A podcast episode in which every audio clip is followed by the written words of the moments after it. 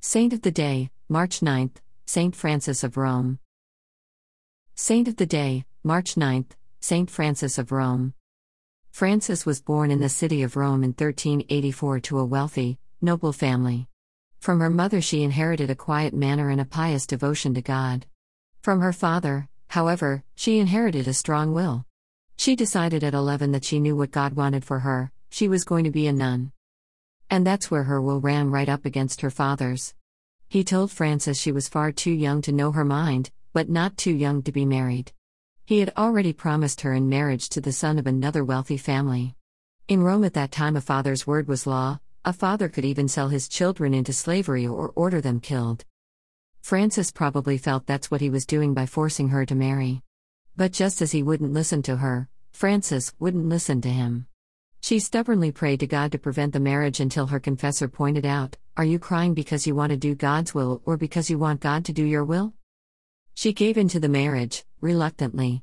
It was difficult for people to understand her objection.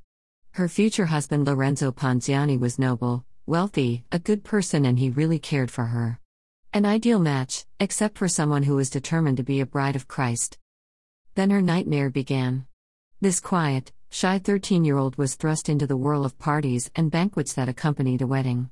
Her mother in law Cecilia loved to entertain and expected her new daughter in law to enjoy the revelry of her social life too. Fasting and scourging were far easier than this torture God now asked her to face. Frances collapsed from the strain.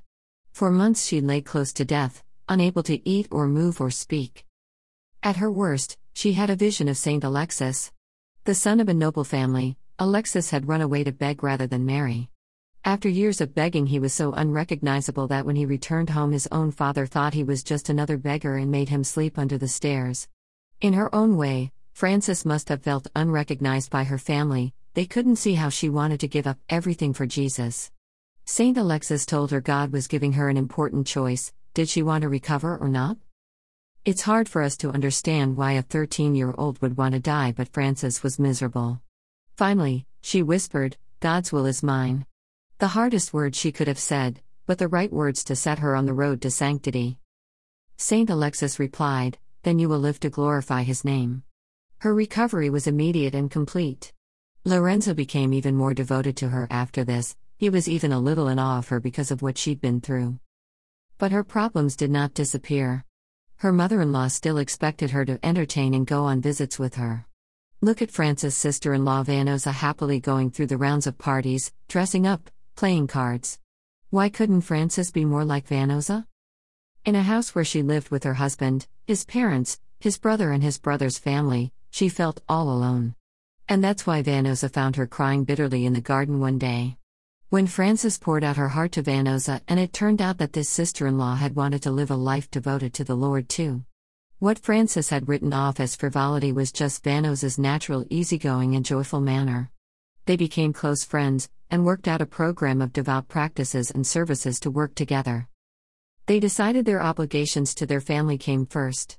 For Frances, that meant dressing up to her rank, making visits and receiving visits, and most importantly, doing it gladly.